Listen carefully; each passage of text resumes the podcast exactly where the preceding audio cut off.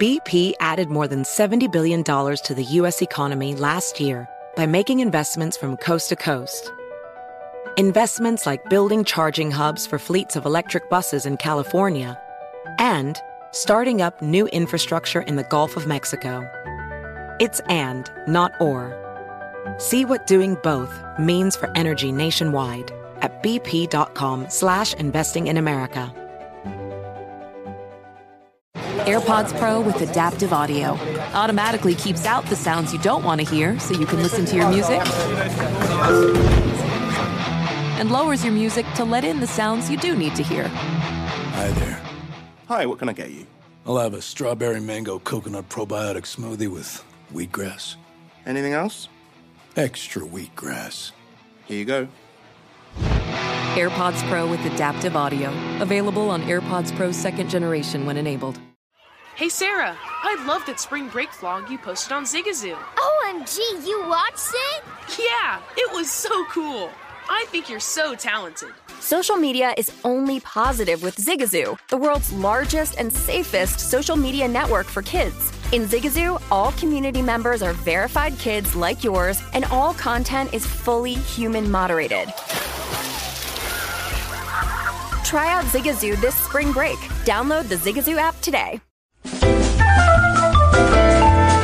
Welcome to Stuff Mom Never Told You from HowStuffWorks.com.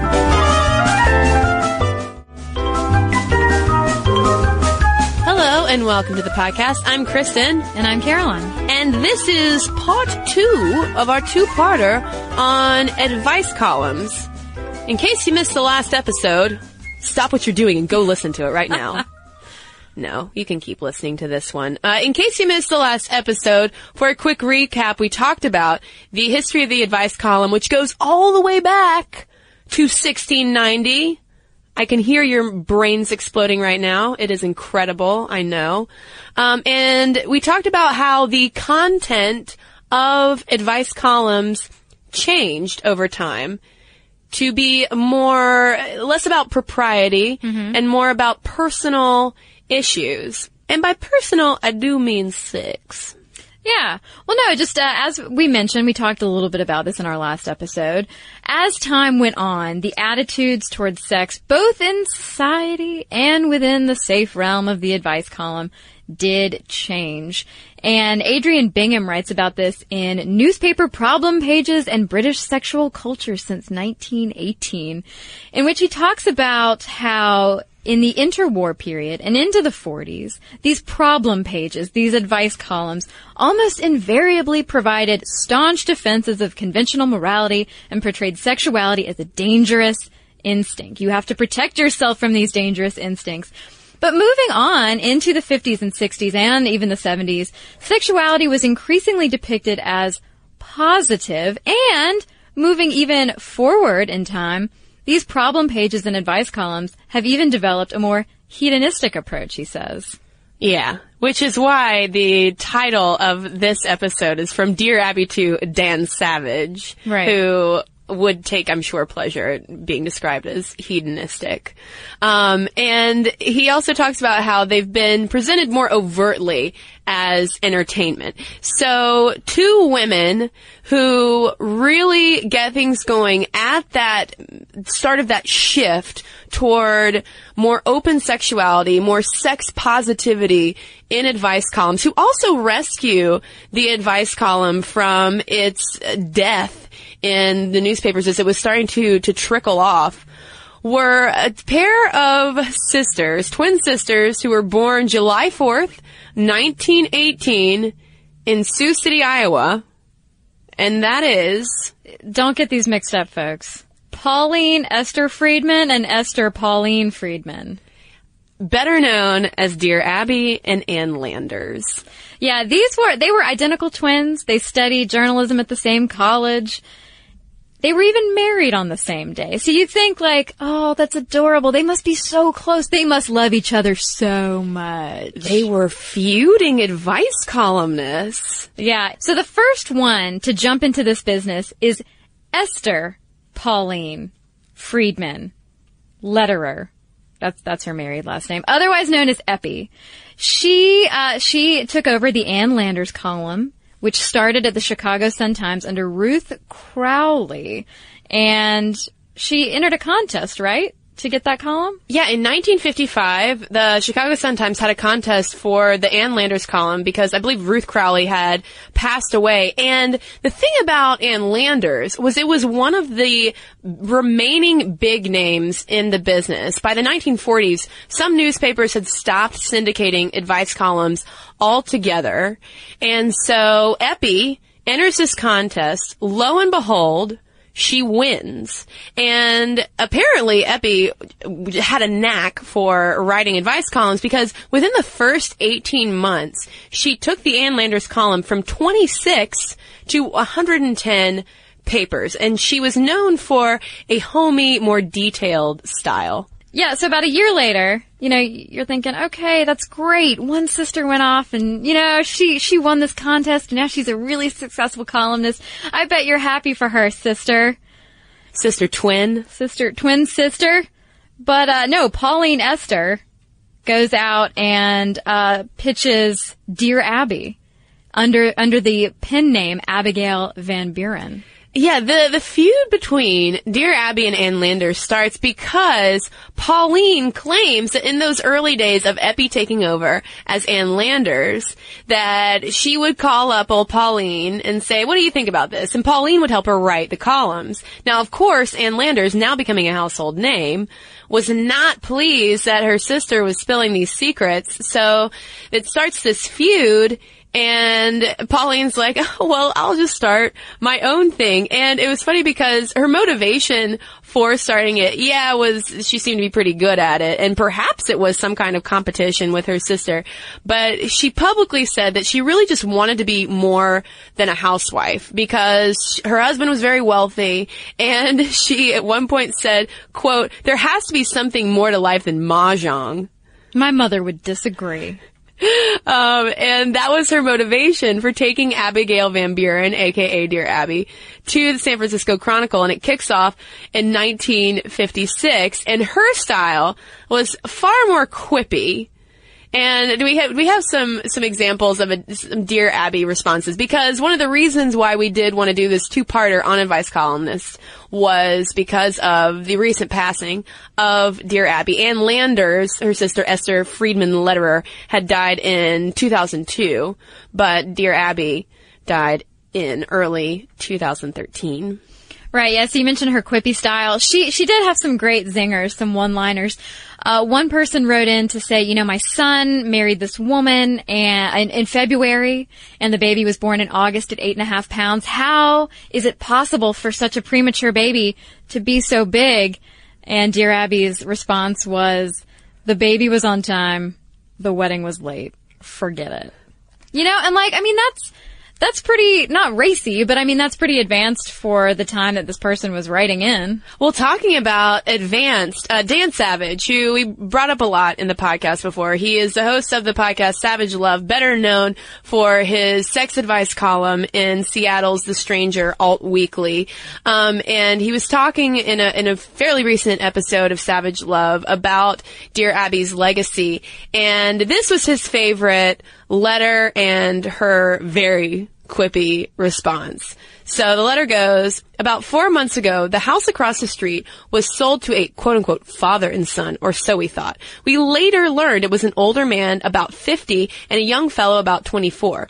This was a respectable neighborhood before this odd couple moved in. They have all sorts of strange looking company, men who look like women, women who look like men, blacks, whites, Indians. Yesterday I even saw two nuns go in there. Abby, these weirdos are wrecking our property values. How can we improve the quality of this once respectable neighborhood? Signed, Up in Arms. Dear Abby writes, Dear Up, you could move.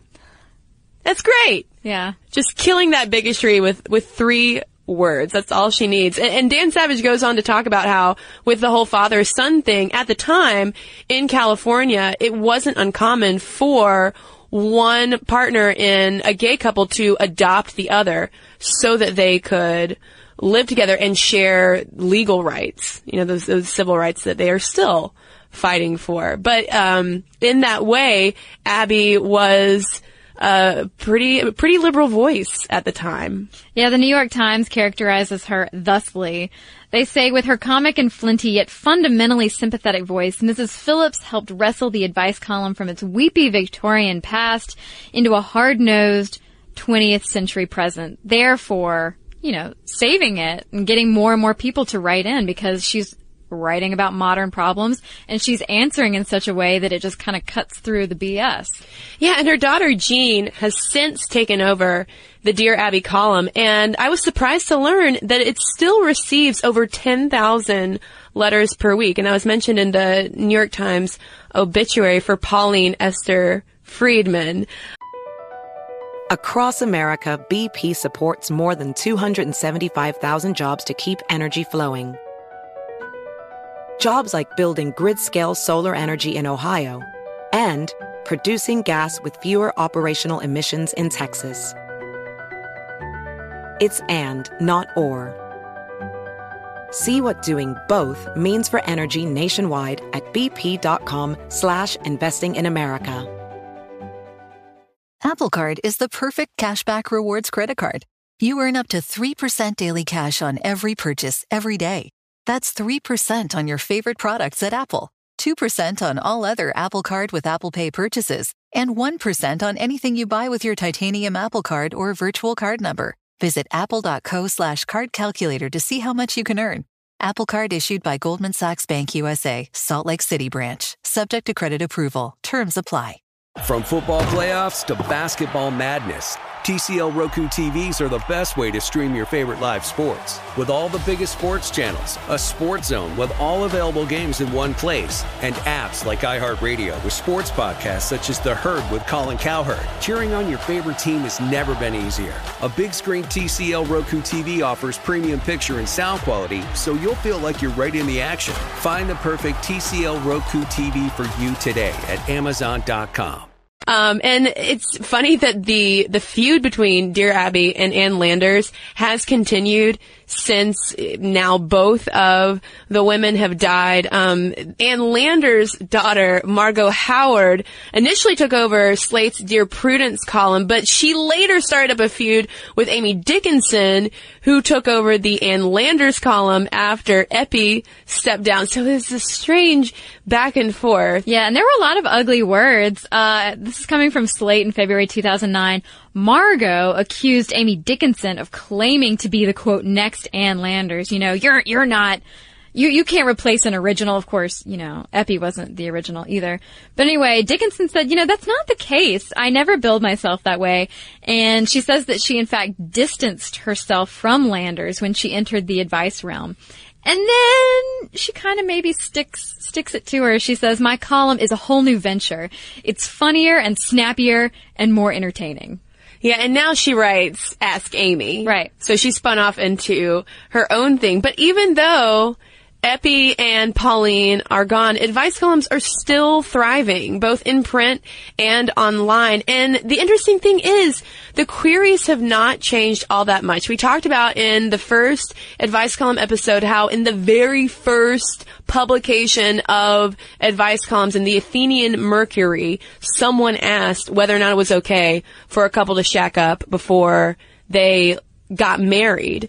Um, and there's something so abiding about the advice column format in terms of having those anonymous personas um, and the the common questions that come up and just the comfort that we take in them simply existing, be able, being able to read and possibly relate and maybe just be voyeurs into other people's lives and their problems. Um, and Dear Abby once said, quote, most people just want someone to listen to them without moralizing or sermonizing or sitting in judgment. That's good therapy, just to get it out of your system and tell somebody.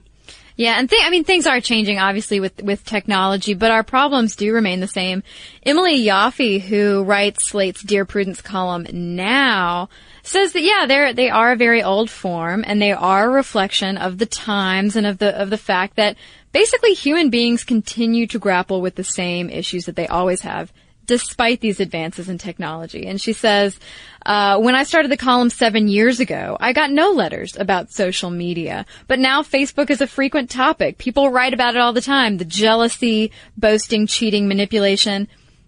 But these are still the same traditional issues that Dear Abby, Ann Landers, and people way back in the 17th, 18th, and 19th century dealt with. Yeah, and one thing that Yoffe and Amy Dickinson told uh, The Atlantic was that the number one topic that comes up so much that kind of makes both of them sick how much we freak out over it weddings.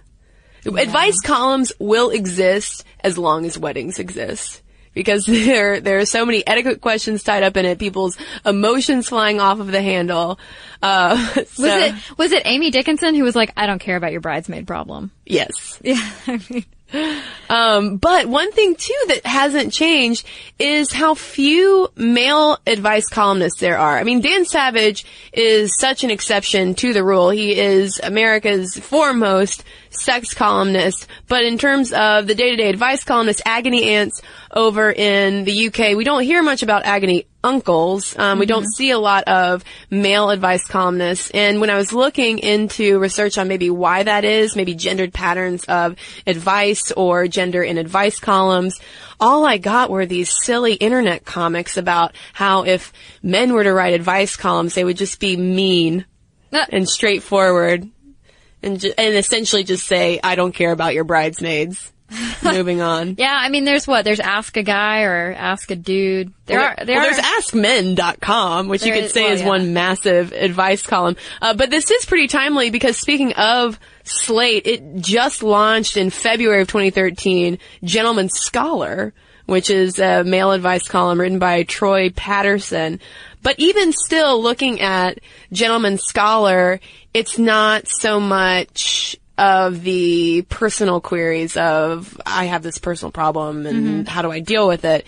It's still obviously like geared toward men of like we'll be talking about how to pour a proper scotch something like that. Yeah. Is it is it bad for me to admit that when I started reading his stuff that I just kind of got lost in his language? I'm like, why are you writing like you're so opaque. I just want to read some information and you're just like Basically, if if some people write in straight lines, he writes in curly cues, and it just drives me, drives me crazy. Troy Patterson? Yeah. Maybe you should write an advice column to the Gentleman Scholar. yeah. Hey, listen. No, that's all right. There, there are other people out there to read who are more interesting, like Dan Savage. Like Dan Savage. Now I realize that Dan Savage's podcast, let's say, is very NSFW. It is very. It's it's not necessarily uh family friendly but but it's still providing that community. Yes. It's still letting you know you're not alone out there. It's still an informative and educational tool and it's just very interesting, entertaining, sympathetic and kind all at the same time. Yes. And and so so straightforward. I'm a huge Dan Savage fan and I love the fact that when Ann Landers's personal effects were auctioned off years ago, he bought her desk. And that is the desk at which he writes his Stranger column. And a couple of years ago, there was a cover story on Savage for the Washington Monthly magazine because obviously The Stranger is published in Seattle. And the profiler talks about how Savage attributes his advice giving empire to the combined influence of Ann Landers and Xaviera Hollander, who wrote the Call Me Madam advice column for Penthouse, which seems like it, it makes so much sense mm-hmm. when you think about Dan Savage's style yeah. with his the topics that he covers, which is not always so lovey-dovey. No, it's not. But I think you know, talking about Ann Landers, like cutting cutting straight to the point. Mm-hmm. You know, somebody might write a long letter about something that's obviously off the beaten path, not mainstream, but he cuts through all of like the crazy details and just says, you know, don't be a mean person.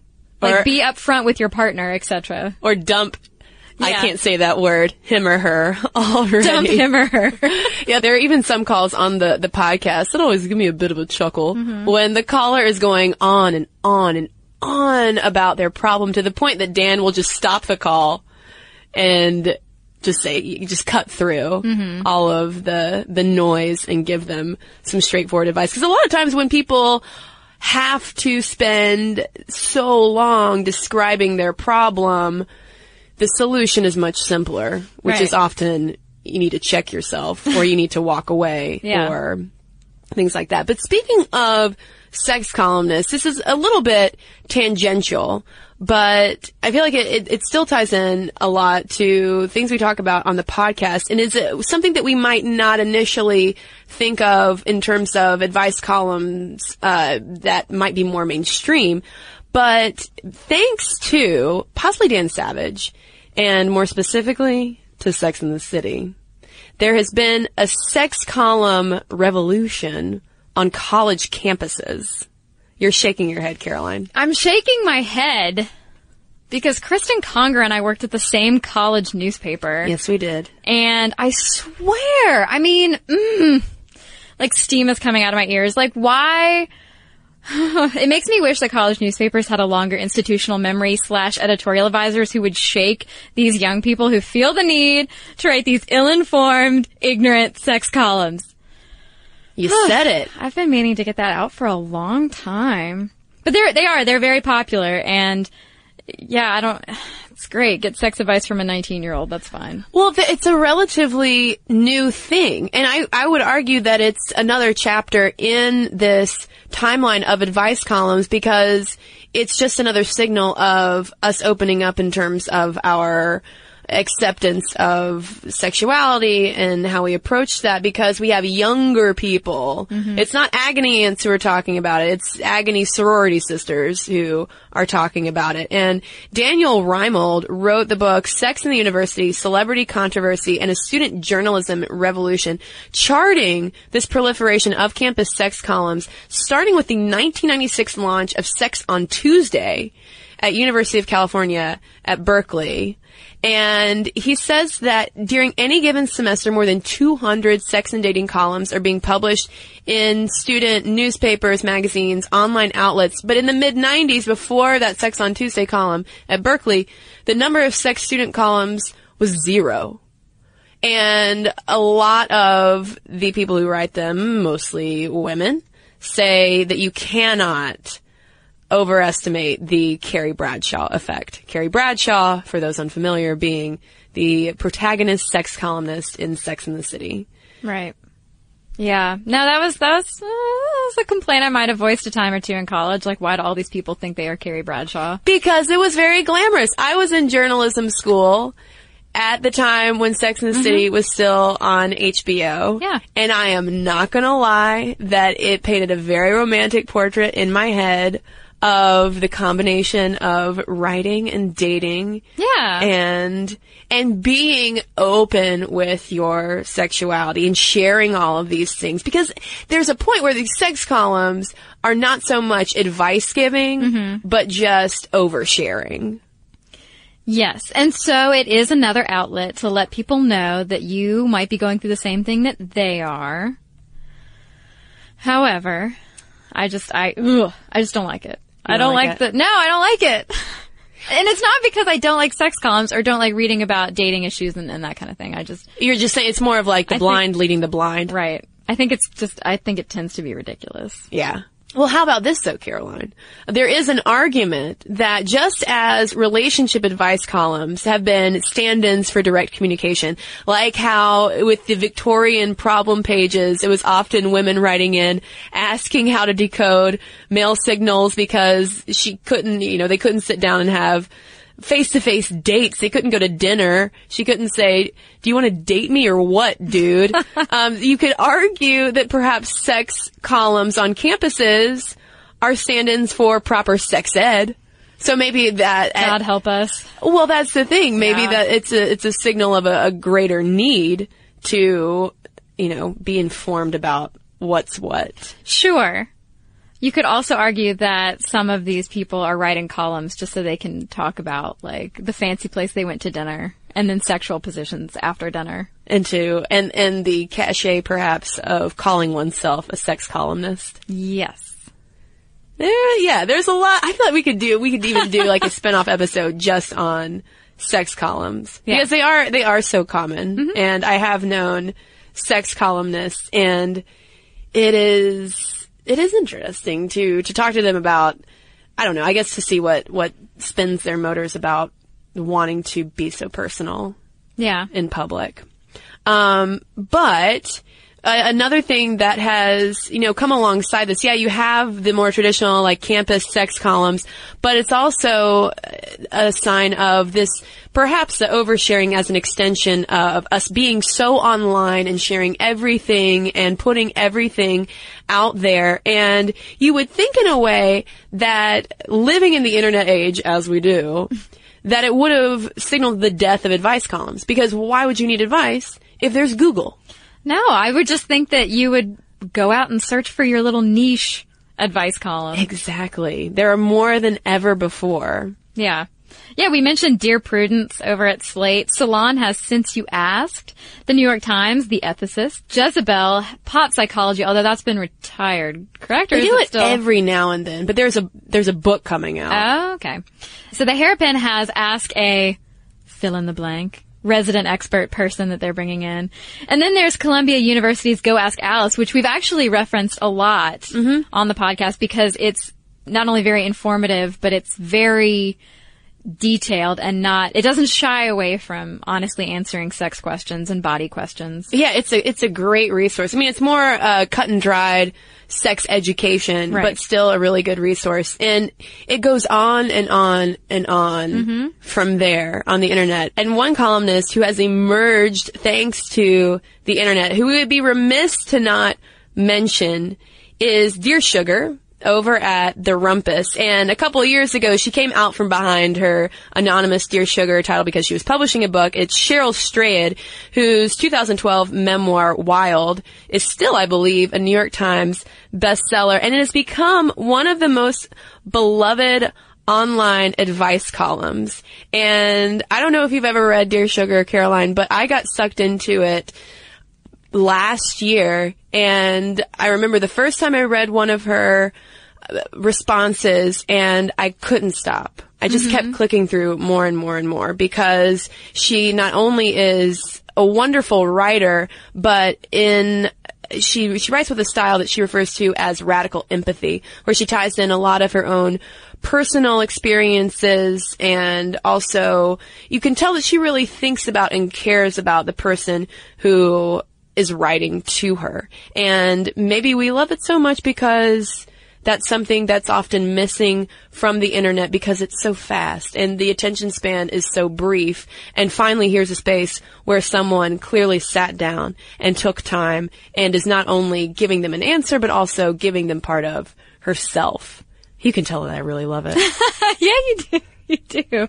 Um, well, you know, before before she revealed her true identity, uh, Ruth Franklin at the New Republic was talking about just the whole the internet phenomenon that go, but it's an internet phenomenon, but it goes way back to the origins of advice columns as far as anonymity. And it doesn't really matter what about her is real and what about her is fake because the advice she gives is so thorough but so touching. And so, you know, those people who created quote unquote societies to answer questions in the 17th century, that was their version. And now we have people like Sugar slash Cheryl Strayed who, you know, she existed behind this sort of curtain, hiding her true identity, but it just let people feel more comfortable coming to her with very private things. Yeah, and um, it was something else that might resonate with some of our stuff Mom Never Told You listeners. Um, in an interview with Strayed uh, to Bitch magazine, she talks about how feminism informs the column. She she says feminism is who I am. It's the lens from which I view the world. Everything in sugar is feminist. It should be stamped. This is written by a feminist and. Uh, if you haven't checked out Dear Sugar over at the Rumpus, I highly recommend it. There's now a collection of some of her advice columns in the book Tiny Beautiful Things that you can also look at as well. Tiny Beautiful Things is one of the most popular, one of those clicked on columns from there. Um, but I feel like she's really, she, she hasn't reinvented advice columns, but I think she represents the best of what it can be. Yeah. In terms of like the personal stuff. Mm-hmm. Dan Savage has the sex stuff covered. Cheryl Strayed, she's got your personal stuff covered. Yeah. And in between, who knows what? And in between, you have 19 year olds on college campuses driving Caroline insane. I know. Well, they don't drive me insane anymore because I don't read college newspapers. One, I did have a, a, favorite in middle school. I had a favorite online advice columnist, Breakup Girl. Do you remember her at all? No. She ended up transitioning to, I want to say MSN, and I want to say her column was just like Ask Lynn. Someone out there needs to correct me if I'm wrong. But she was so great, and her column, it was that anonymity. It was just Breakup Girl. Yeah. And her picture was a cartoon of a blonde woman with a cape and a little outfit and some boots. And she answered so sensitively and with humor and kindness and, you know, she just cut through the, through the BS also. All of these relationship questions from young people. Yeah. She took young people seriously. And so as a middle schooler, it was so, even though I wasn't necessarily having these problems, I wasn't dating yet or any of that stuff, it was so nice to read that, like somebody taking young people seriously. Yeah, that reminds me of Rookie Mag's feature Ask a Grown Man, which is a video advice column. And they've, they've talked to Jon Hamm and other people, uh, really Jon Hamm, do I need to say more Jon Hamm? But where they take younger people's questions, younger girls' questions, and these grown men answer them, and it's very endearing because it's the same thing. It's taking mm-hmm. these problems seriously because. I mean, we're still, if you look at the advice columns you and I were probably reading when we were 14, 15, and the ones we might be reading today, it's, it's all different versions of the same stuff that goes yeah. over and over and over again. And, uh, one thing though that we weren't able to find in our research on advice columns was any kind of analysis on the quality right.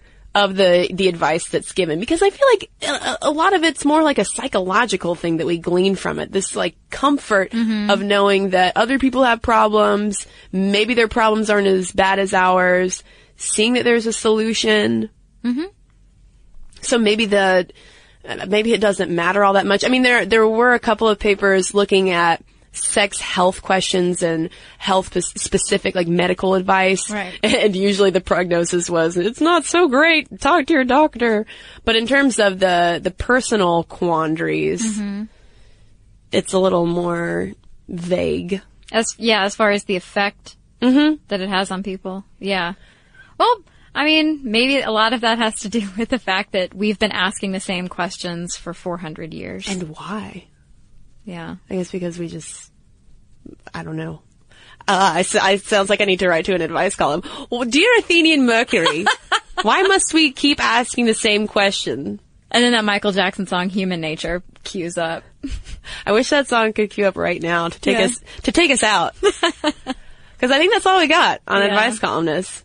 I had a lot of fun researching it, mm-hmm. and I I have a obviously a soft soft spot for advice columns. And I appreciate when listeners trust us enough to to ask our advice on things. Yeah. As well.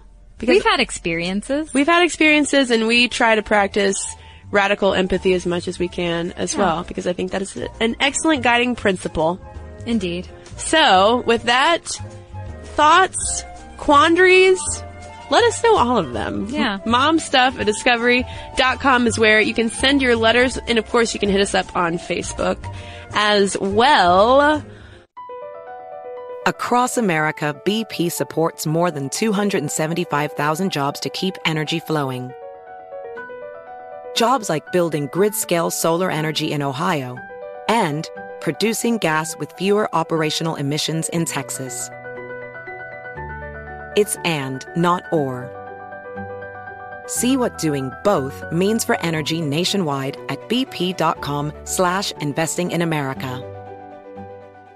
Ready to unlock a world of entertainment? Philips Roku TV has America's favorite TV streaming platform built in. So you can watch live TV, catch every game, discover must-see shows and hit movies, and get all the best streaming apps in one place, like iHeart for all your favorite music, radio, and podcasts. Watch what you want when you want. Immerse yourself in entertainment with premium 4K picture and sound for every budget, with sizes for every room. Find your perfect Philips Roku TV today, online or at your local Walmart and Sam's Club.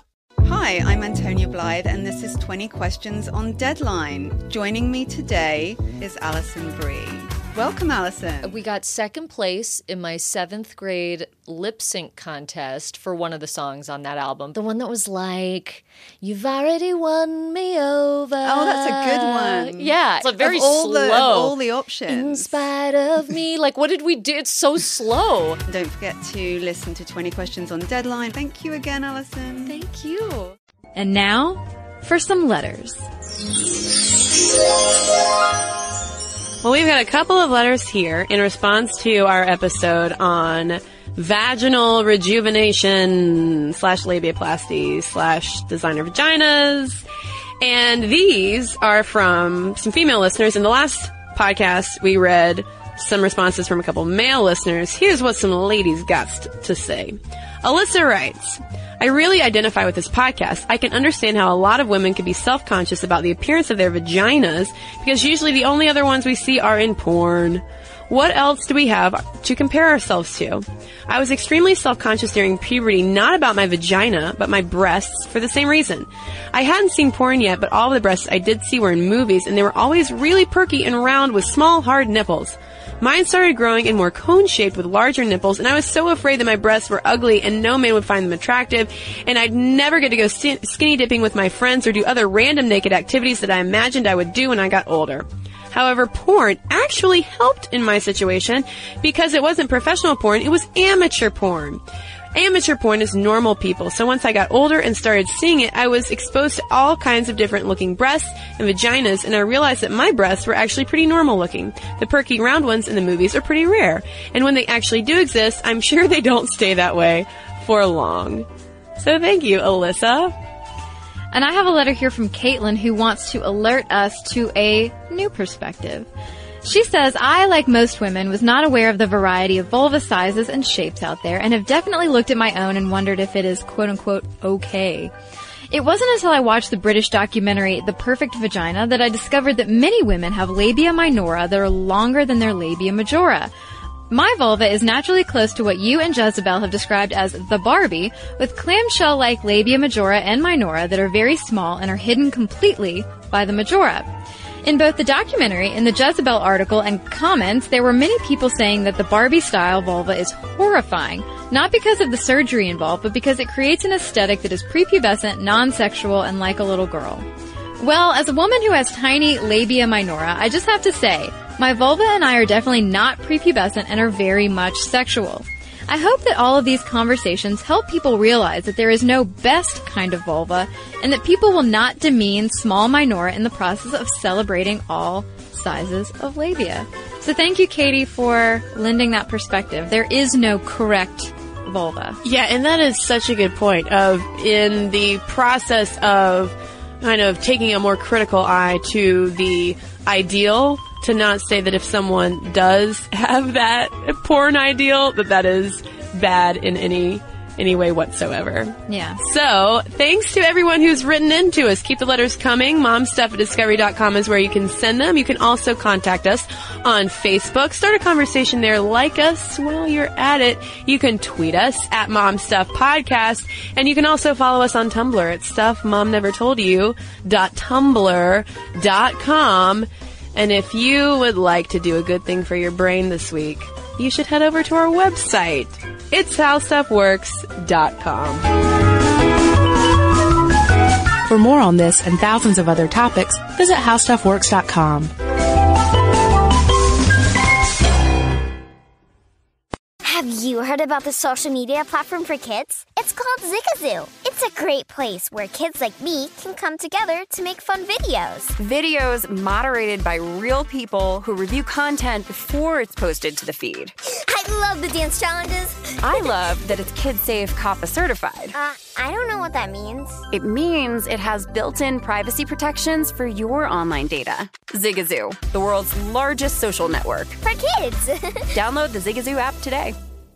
Does money stress you out? Let Facet flip your financial chaos into clarity. Finding Facet immediately put us at ease. Facet's innovative approach to financial planning ensures your money works as hard as you do, enabling members to experience the joys of having your finances in order. And that makes us Facet for life now, I guess. Visit Facet.com, F A C E T.com to learn more. This ad is sponsored by Facet. Facet Wealth is an SEC registered investment advisor. This is not an offer to buy or sell securities, nor is it investment, legal, or tax advice. These testimonials are from current Facet members who are not compensated. All opinions are their own and not a guarantee of a similar outcome. Ready to unlock a world of entertainment? Philips Roku TV has America's favorite TV streaming platform built in, so you can watch live TV, catch every game, discover must see shows and hit movies, and get all the best streaming apps in one place, like iHeart for all your favorite music, radio, and podcasts. Watch what you want when you want. Immerse yourself in entertainment with premium 4K picture and sound for every budget, with sizes for every room. Find your perfect Philips Roku TV today, online or at your local Walmart and Sam's Club.